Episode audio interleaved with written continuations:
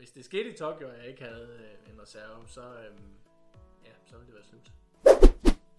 I og med, at jeg kun har to fingre på, på min, min spillerhånd, så kan jeg simpelthen ikke holde, holde ordentligt fast i, i battet, og derfor så er det nødvendigt for mig at have en, en protese, som, som sidder fast, og dermed kan give mig den støtte og det greb, som, som jeg har brug for for at kunne holde fast. Jeg har, øh, jeg har haft den samme øh, protese til mit bat igennem de sidste øh, 10 år cirka, øh, og har i den proces forsøgt flere gange at finde en, eller få lavet en replikation af den, øh, så jeg havde et, et reservebat, der var fuldstændig identisk med, med det, jeg spiller med.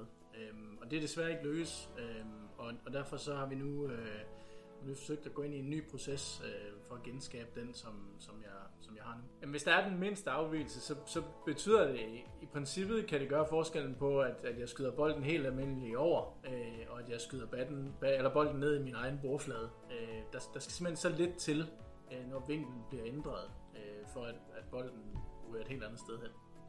Altså den, den protese, jeg har nu, har jeg gør jeg det, at jeg op til, til slutrunder øh, har jeg den inde til, til service øh, og reparation. Øh, og det gør, at den er faktisk blevet repareret rigtig mange gange, hvor man har lagt et ekstra lag kulfiber på øh, og slebet den og repareret den. Øh, men da vi havde den igennem scanneren i forbindelse med, øh, at vi fik lavet den nye, øh, så kunne vi se, hvor mange revner der rent faktisk var i den, og at den i princippet ville kunne, kunne springe øh, når som helst. Øh, så, så det er virkelig det er virkelig op over i forhold til at få, få det sikret øh, og få lavet noget, som, som fungerer. Fordi øh, hvis jeg står i hvis jeg står et eller andet sted til en turnering, og den går i stykker, jamen så, øh, så selvom jeg har et alternativ, så er det ikke et brugbart alternativ. Øh, så, så jeg vil skulle gå over og sige tak for kampen.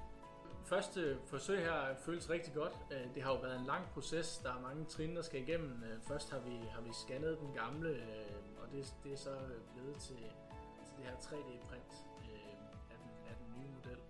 Og min umiddelbare indtryk er, at det virker rigtig, rigtig godt. Nu er der nogle små ting, der skal finjusteres. Og så starter, starter vi med at forlade en, der er totalt identisk. Og så kan vi nok ikke lade være med at gå ind og se på efterfølgende, om der er nogle ting, som vi kan optimere. Fordi den protese, jeg har, har jeg jo som sagt haft i, i 10 år. Øh, og det vil sige, at der kan jo sagtens være nogle ting, som kunne være bedre, øh, men som vi simpelthen ikke har ture eller haft mulighed for at, at røre ved.